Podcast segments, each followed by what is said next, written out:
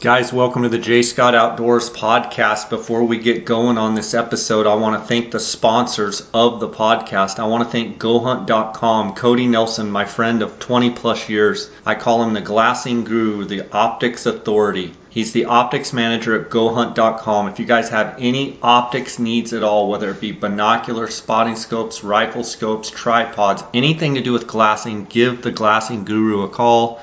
You can reach Cody at 702 847 8747. That's extension 2. You can email him at optics at gohunt.com or you can text him directly on his cell phone at 602 399 3699. Ask him any question either by text or by call. I want to thank Cody for all the work that he does with the J Scott Outdoors podcast listeners.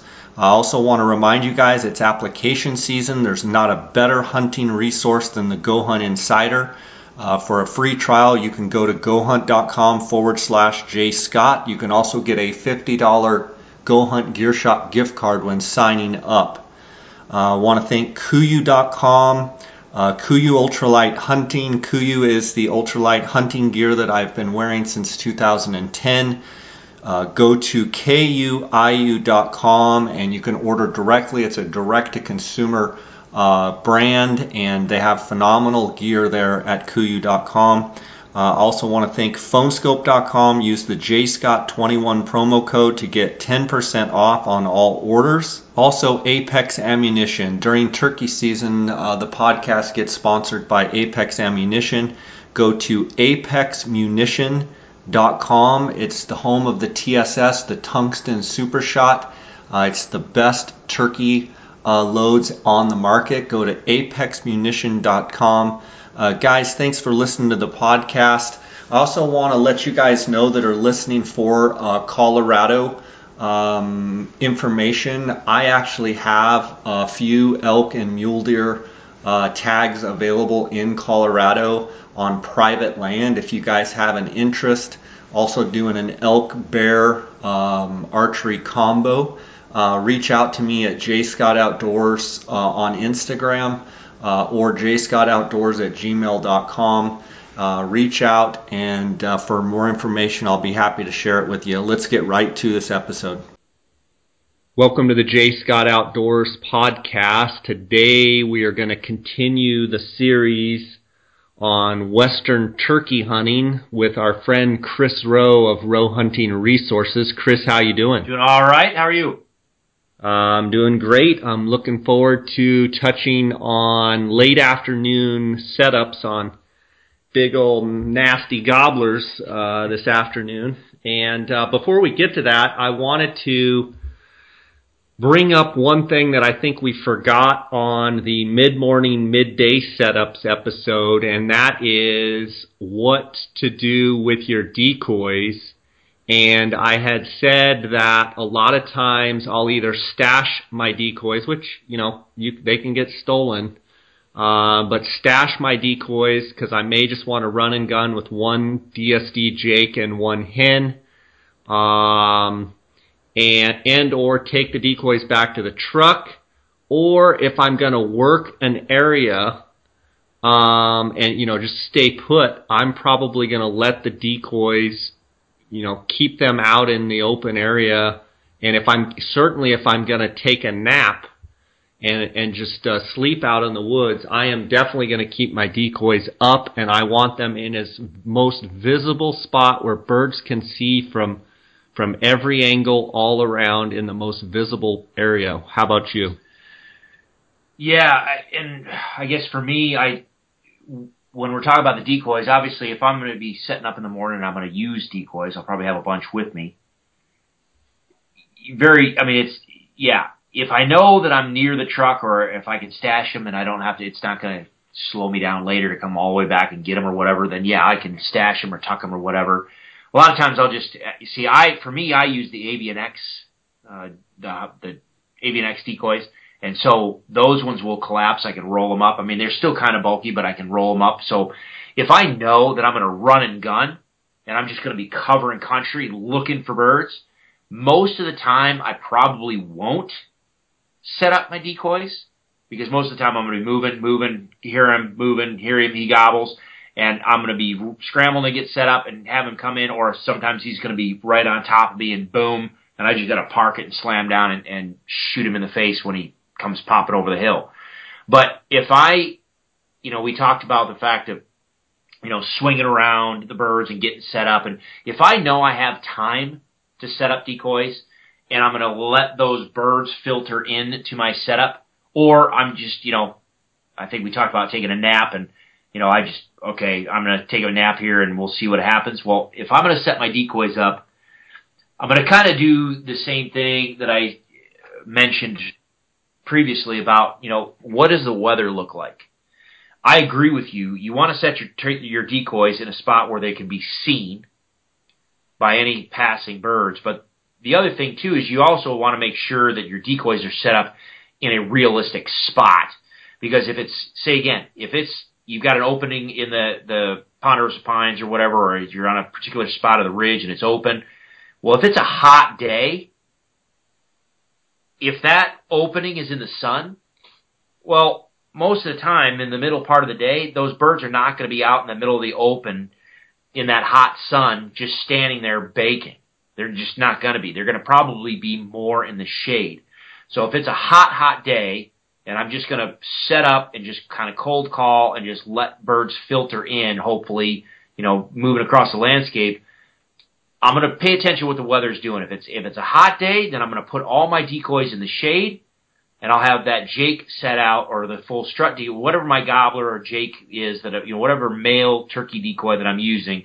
I'm going to make sure that that is in the shade, but it's in an open, visible area just like he would be if he was a real bird. He'd want to make sure that he could be easily seen. But again, I'm going to make sure he's in the shade. And then I can tuck all my hens in tighter, closer to some other cover, because that's probably where the hens are going to be, loafing, preening, doing whatever they're going to be doing. They're, they're probably going to be tucked in tighter to some tighter cover. But if it's a cold day, then I'm just going to do the opposite. I'm going to make sure they're out to where they can be seen, but I'm going to make sure they're in the sun. I'm going to uh, do the same thing. I'm going to tuck my hens probably closer to some sort of cover where they might be just kind of hunkered down, preening and, and just doing what they're doing. But I'm going to have that Jake or the gobbler out a ways out in the open just so that he can be seen. And quite honestly, a lot of times I won't even put a hen decoy out. I'll just put the Jake decoy out because he, they, you know, obviously the gobblers that are walking around out there, the real ones, they herd hens. They believe that there's hens, especially if I have a strutter decoy. All he needs to do is see that strutter decoy out there. Well, he heard hens, so he, he thinks there's hens around, and then he pops over the hill and he sees a, a strutting decoy out there. Well, that bird wouldn't be strutting unless there's hens around. So he doesn't need to see at this point. He doesn't need to physically see hens. He believes there's hens. He heard hens and he sees someone showing off for hens. Well, I need to come in there and beat him up, or at least move into his direction and figure out what's going on. So a lot of times, even if I'm running a gun and I do want to use a, a decoy, it'll just be a Jake or a full strut. Good stuff there. Um, let's break into late afternoon setups and uh, Dar will always say that um, he'll, he'll be like, Jay always shoots a bird in the evening. I I can't get any birds in the evening. Jay always shoots in the evening. And one thing I will say is, yeah, I have some success in the late afternoons because I am one to at you know three, four, five o'clock. I have no problem going somewhere and kind of being in an area where I think the turkeys are or are gonna be, and maybe I'll do this from three to four, you know, from four to five. I may sit in two different areas. I may set out a couple decoys, and I may just kind of sit my butt down, and I may just kind of call and and you know I may sit there for 30 or 40 minutes and then I may move over 5 or 600 yards and just sit down and and kind of prospecting but kind of just listening and kind of seeing what's shaking and what's going. And in the back of my mind my whole intention on my evening is not getting a bird that afternoon but trying to be in a place where I can hear birds headed to the roost, going to the roost, or flying up into the roost. And if I have intel from that morning where I heard birds roosted on an opposite ridge and I was able to kind of pinpoint where those birds were and I didn't get a chance to work those birds, I may be sitting over there on that ridge, like we talked about in the roosting episodes. I'm going to probably be set up above where those birds were roosted because I know that they're probably going to walk uphill come out of the bottom and walk uphill and then fly backwards into the tree, or they're going to walk a ridge line to get to the roost tree and then take off and fly horizontal so they don't have to exert as much energy. Yep. I'm gonna I'm gonna make a stab and set the decoys out in that area where I think those birds were that morning. And I may not choose to set up on the exact birds that say I blew the setup on or say that flew the other way. If I've got a chance, I may pick some other birds that I was able to pinpoint and, you know, work a freshie. I may only have the option of hoping that I go back and that the same birds that I just worked the morning before, that may be my only option. Or I could also not have a clue where anything's roosted, and I know that I'm going to loaf around in the afternoon and do some blind prospecting and calling. But I'm just hoping to hear a gobble because I feel like if I can hear a gobble at, you know, five, six, seven o'clock in the evening, I'm going to have a much better chance of being in a good roost setup for, for the early morning the next morning. And so I do a lot of loafing and then if I feel like I need to move, I move. If I feel like I just need to sit, I sit. And I don't know how to explain that feeling. Um, but you know, sometimes, yeah, when I pick up to move, I just walked away from a bird that's going to be, you know, if I just be patient, it's going to be there. If, if it's getting calmer and calmer and the wind's starting to die down and it's starting to get, you know, 15, 20, 30 minutes before roost and I got absolutely nothing and I just feel it's too dead and I should have heard a bird, you know, gobbling down in the flats or something headed up to the roost, I may pick up and walk hard, hard, hard for eight or ten minutes and get in a different drainage and, and try and mix it up. Chris, your thoughts? Yeah, no, I mean, I, I agree with it, all of that. Um, you know, I, I, I really think it comes down to well, a couple things. One, if you let me let me split it this way. If you there's one where what you're just just, just describing is where you know where the roosts are, and another situation where you don't know where they're where they're likely to be roosted, and then with that first scenario, you know, do we go after the same group of birds we worked at morning, or do we try to go after another set of birds? The one thing I'll say, I, I mean, I agree with everything you just said. You know, I'm going to try to get on the same elevation or a little higher than the, the roost is, just because most of the time they're going to swing around and they're going to jump from the high ground laterally over to the tree. It's just a lot easier to fly that way.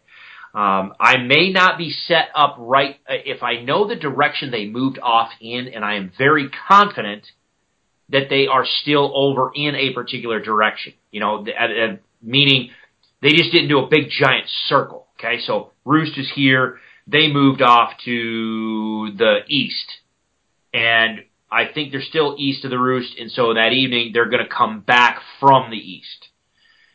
If that's the case, if I know the general direction that they're likely to come in from, again, because of legal shooting light, at least where I've hunted, a lot of times legal shooting light ends at sunset as soon as that sun hits the, you know, clears the horizon. Well, those birds may not be actually underneath the roost tree yet or nearby ready to fly up because you still have a lot of light left. They actually may be a couple hundred yards from there, but they're still making their way to there. So if I know the direction that they're likely to come from, I may set up a hundred, 150 yards from the roost tree and exactly, you set up and, maybe set some decoys out and just be there and, and, and, be quiet and wait, or or maybe set decoys out if they were at least eager to respond to my calls, and I don't have any reason to suspect that they want to avoid my calls. then maybe I'll set the decoys out and I'll just I'll do some calling and, and just low key, just make it sound like, yep, there's some hens up here. Yep, there's birds up here already. Why don't you guys just come join me? However, I will say that sometimes the best success I've had, especially if I know, you know, again, if we're talking about mountains and you have these isolated little pockets of big mature pines that the birds are always roosting in, man, if they're cagey or if they're locked down with those hens and the hens want nothing to do with anybody else, sometimes the best thing that you can do is just make like a hole in the ground and, and just sit there and sluice them when they come in. Make it seem like there's nothing in the world wrong or different than any other night that they come in to fly up. So just play it by and, ear on, on the birds that you're dealing with. Go ahead. Absolutely. And, and I will say that generally in the four, five, six, seven, you know, clock range, depending on, you know, obviously sometime in early April it's dark at seven, but by, you know, the end of May it's still light at seven. So, you know, as that late afternoon progresses, my personal taste is to call and not call excited. I'm just kind of loafing yep. calling. Yep. Kind of a it it'll sound kind of like this on a box, just kind of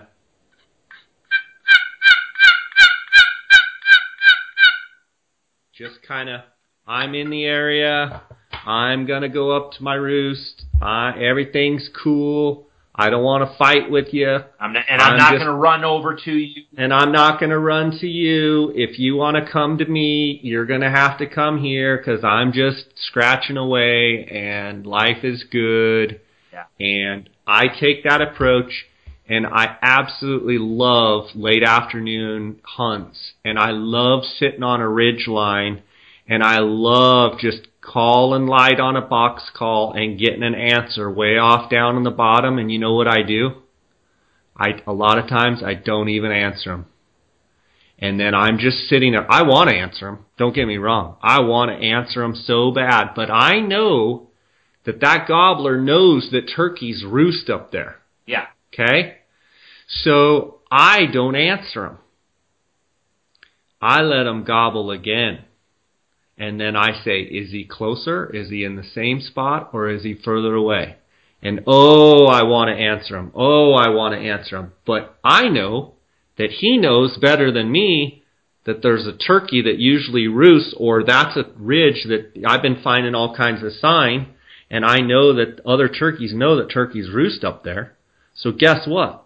Nine times out of ten, he gobbles and he's much closer I might hit him again after he's gobbled two or three times. I might just kind of give a yelp, yelp, yelp, yelp, yelp, yelp, yelp. Okay, yeah, I'm still right here and I'm going to roost right here. And a lot of times they'll gobble, they'll gobble again, and they'll kind of take their time. And then the next thing you know, they're coming right up the ridge, they're in sight, and they're gobbling, and you know, it's game on. And it's a, it's a way different approach than what I take mid morning or when I'm out prospecting where I'm a little more aggressive, a little more excited.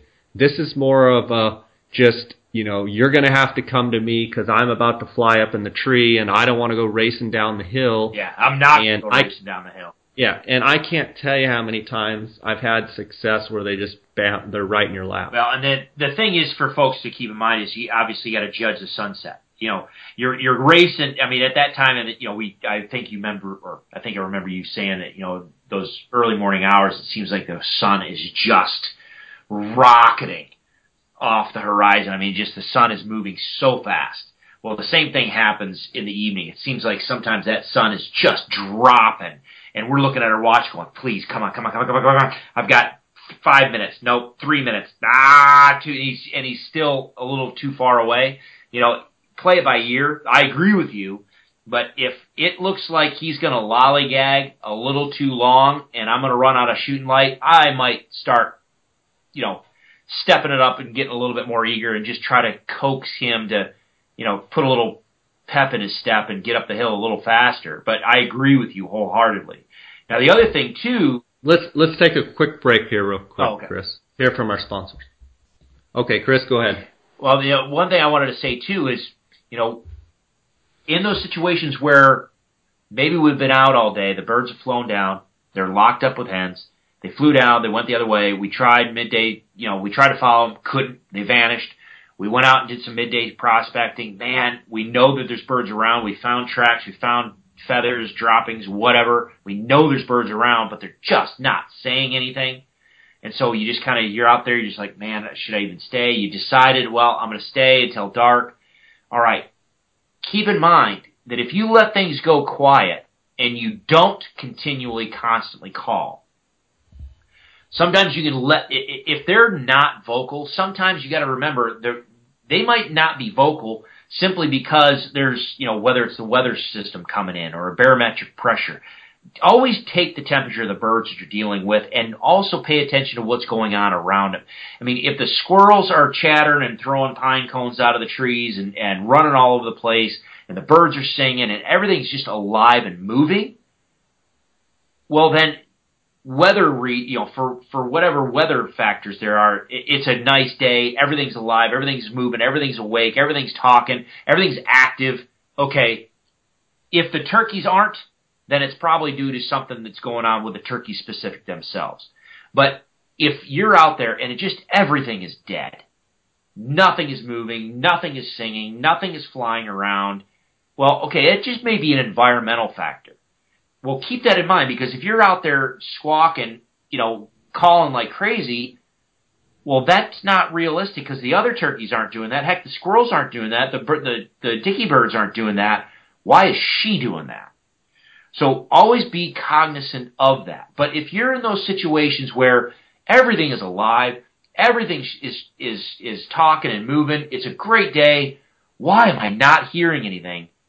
Sometimes once we get about four or five o'clock, I'll just shut up. I, will put the calls away and I'll just sit on the side of the mountain and I'll just listen.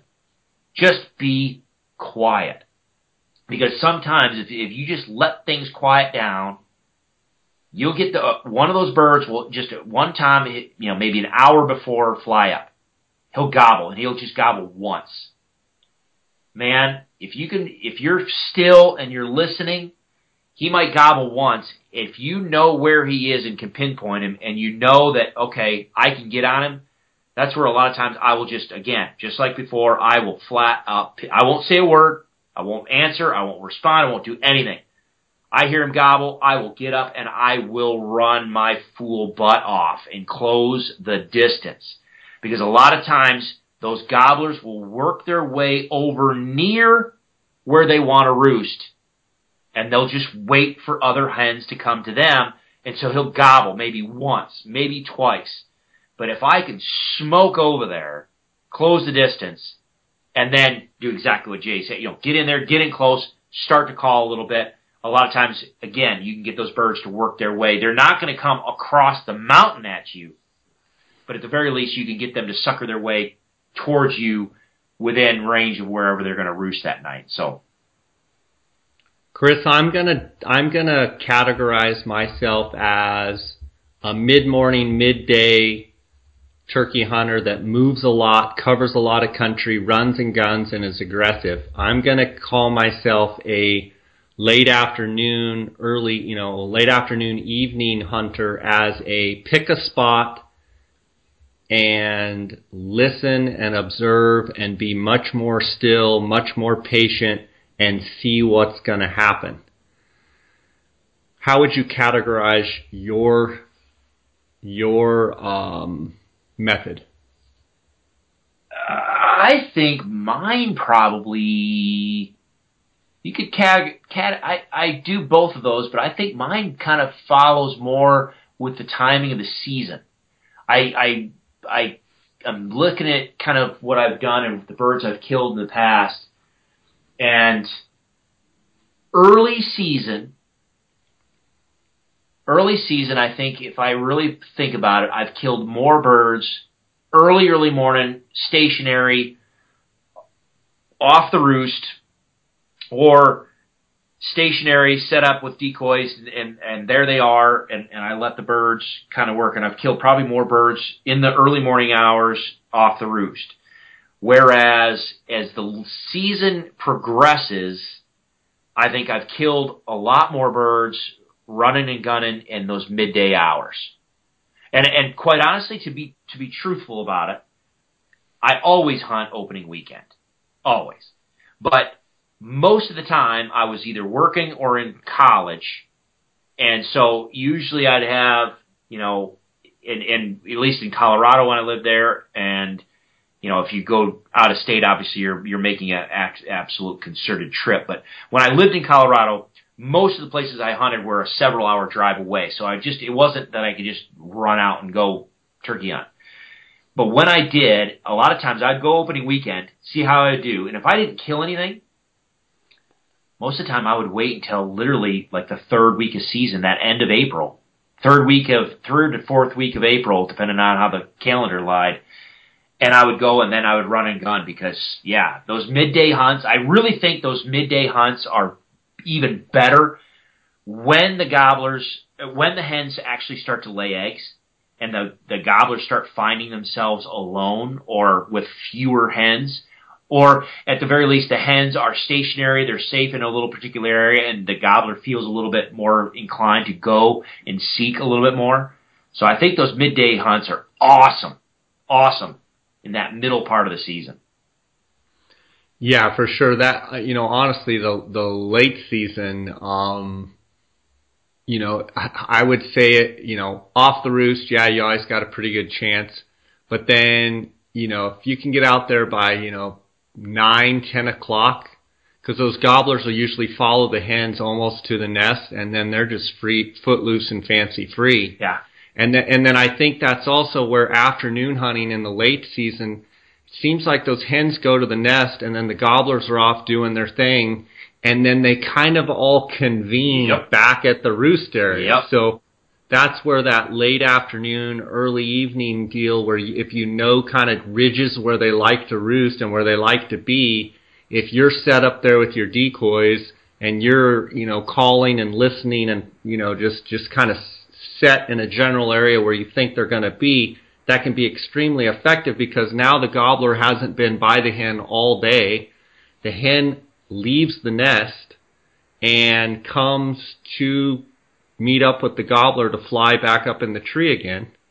Um, ha- have you ever seen situations where hens will stay on the nest all night and, and stay stay on the nest? Or my my perception is that the hens always leave the eggs and come, you know, roost up in the tree and then come back to them. Yeah. It, you, is there ever a time when they'll just stay on the ground? Once they start incubating, yes. What what okay. yeah what as they are laying that clutch, keep in mind people need to realize that they'll lay one egg a day until they get a full clutch. And so that's anywhere of eight, ten, twelve, whatever, how many eggs she ever she wants to lay. Um, she will lay an egg every day until she feels she has a full clutch of eggs until she's done. And then once she has a full clutch of eggs and wants to incubate them, then she will stay 24/7 on on the, on that nest essentially. But in the meantime, for how many days? Isn't it like 28 days, something like that? I mean, everything biologically is right around 28 days. I mean, if if you ever ask a question of somebody, well, how long is a gestation or what? 28 days. It's just, but no, I think it is. I think they I think they incubate for roughly around 28 days or something like that. But um, but yeah, once now while they're laying, they lay that egg. They will go. You're absolutely right. They will they will roost for the gobbler. They will fly down, mill around. Now, as an an interesting tidbit a hen can breed once and store enough sperm to fertilize every single egg that she lays in that clutch. She does not have to breed again. But she will, and she may not even breed with the same gobbler over it. She might breed with two or three different gobblers over the course of that, you know, week to two weeks to, you know, depending on how many eggs she wants to lay. So she will fly down with that gobbler, breed if she wants to, mill around with a group, and then when it's time for her to lay that egg, and if anybody has chickens, they know there are some hens that will lay them in the morning. There are some hens that will lay them at noon, and there's some hens that just by their biologically they want to lay them in the afternoon. It, it depends on the hen and her cycling at what time of day she lays that egg. But at some point, she's going to get ready to lay that egg, and she's going to leave that group, and she's going to wander off, and she's going to go lay that egg. Once she lays that egg, she's going to mill around there and then she's just going to slowly work her way back towards the roost or towards the group if she knows where the group is later that afternoon. And hence the reason why we talked about before about sometimes those gobblers will, will if they're found at this point, if they're on their own, they're going to make their way back to the roost site. And a lot of times they're one of the first back, or at least the area around that roost. They're one of the first ones back there because they're ready to, to get the hens all gathered back up. They're going to be strutting. They're going to be gobbling. They're going to be out there carrying on and, and hopefully attracting and pulling those hens back to them.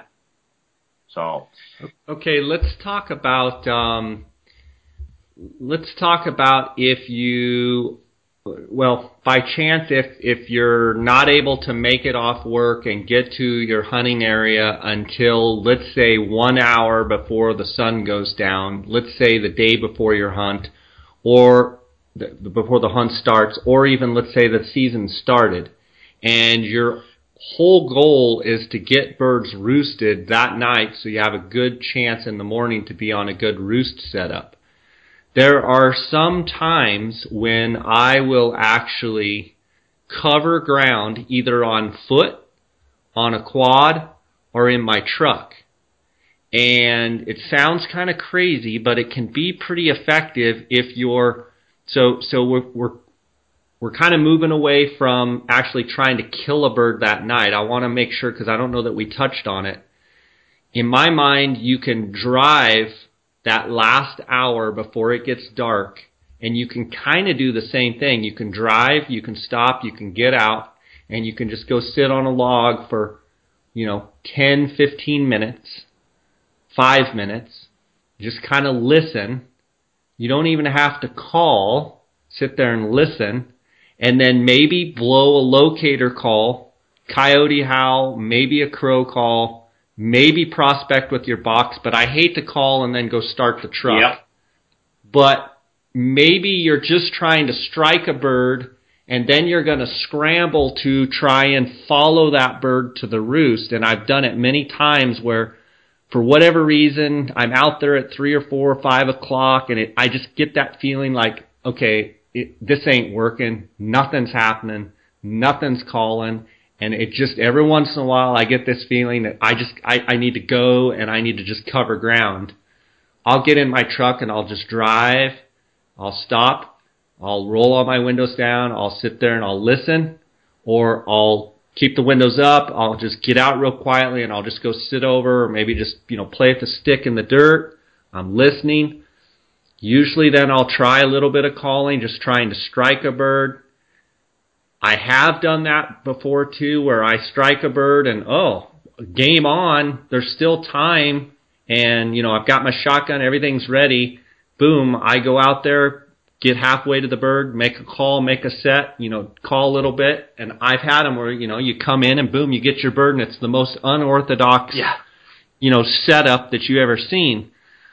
I'm going to tell you that I kill way more birds in the evening and I get way more birds roosted if I just pick areas that I think they're going to be in than, than, you know, running and gunning in the vehicle. But I think at times you can run and gun in the vehicle and, and be effective as far as hearing birds and trying to get something roosted for the morning. Yeah. And, and if you, and depending on where you are, some of these areas are kind of, you know, if you're kind of in the backcountry areas or remote or more remote areas, I'll literally there's times where I'm just I'm hopping back and forth across a ridge and I'll go up and over on the you know say the the ridge line runs north south I don't know. Maybe I'll I'll pop over on the west side sit listen. Maybe I'll call a little bit throw a locator or whatever. I'll sit listen nothing nothing. Jump back over on the east side. All right sit listen listen nothing. Call a little bit maybe locator or whatever nothing all right, smoke down the ridge line several hundred, maybe a quarter mile, half mile, whatever. Listen, nope, nothing. Bump back over on the other side. Listen, nope, just and just just covering country. Just covering country. Yeah, absolutely. Yeah, yeah. Now the other thing too is I, I and I don't want to. I let me say this now so I don't forget it, and then I'll let you head wherever you want to head. Um, it's kind of funny because my my wife would she enjoys going turkey hunting with me. But she always gives me grief.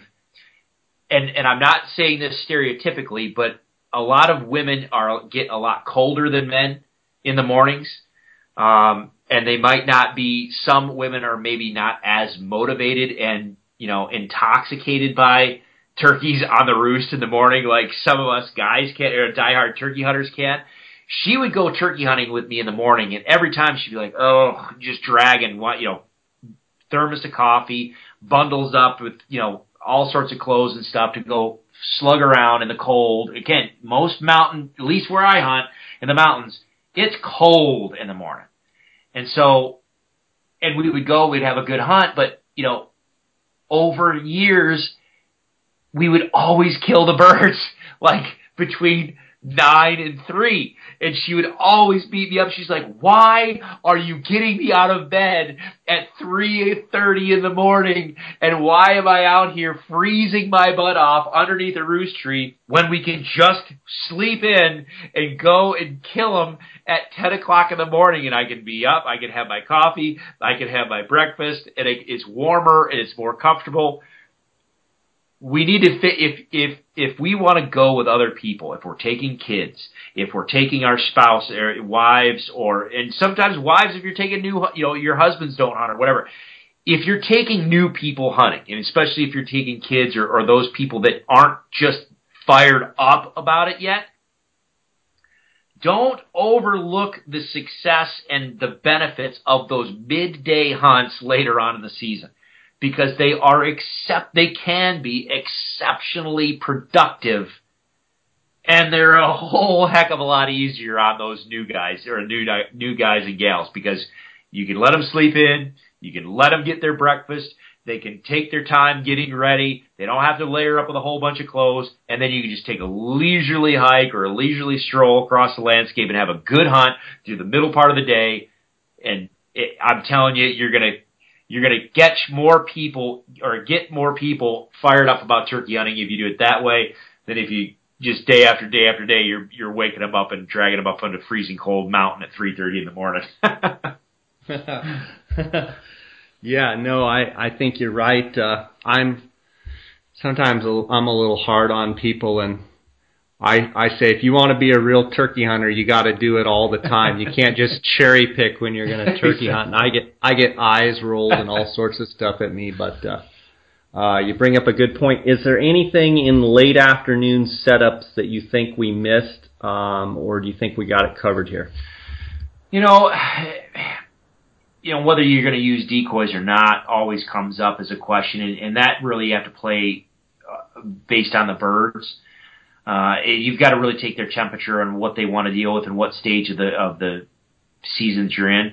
If you know where the roost site is, I mean, or in the late afternoon, and you know where the birds want to start coming back to, seriously, sometimes the best thing that you could do is just sit there like a hole on the in the side of the mountain, and just let them filter in like nobody in the world would even know any better, because at this point sometimes they're they're feeding real quick and they're just trying to fill their crop real frantically before they fly up to roost. And so, but they're but they're not overly motivated to engage one another. A lot of times, I mean, they will breed in the evening, but a lot of times they're not. They're, they're just not doing that. And so, even though they want to be with one another, they might not be overly eager to just bowl one another over. To where, say, you only have like a Jake and a hen, or a Jake and a couple of hens you might set those decoys out and that bird is slowly working his way up the ridge and he gets out there, you know, 80 yards and he sees the decoys. He may just be like, oh, well, they're already up there. We're, they're getting ready to fly up. All right. Well, I'm just going to mill around here and just pick, pick, pick and not, not commit, not come all the way in. Sometimes it's actually better, I've found in the evenings, maybe not to even put a decoy out, or if you do, just put like a hen or, you know, and maybe a feeding hen or a, fan, a hen that's, you know, maybe not upright, but just just put one decoy out. Sometimes you got to really judge on whether or not you really want to put your full decoy spread out or not.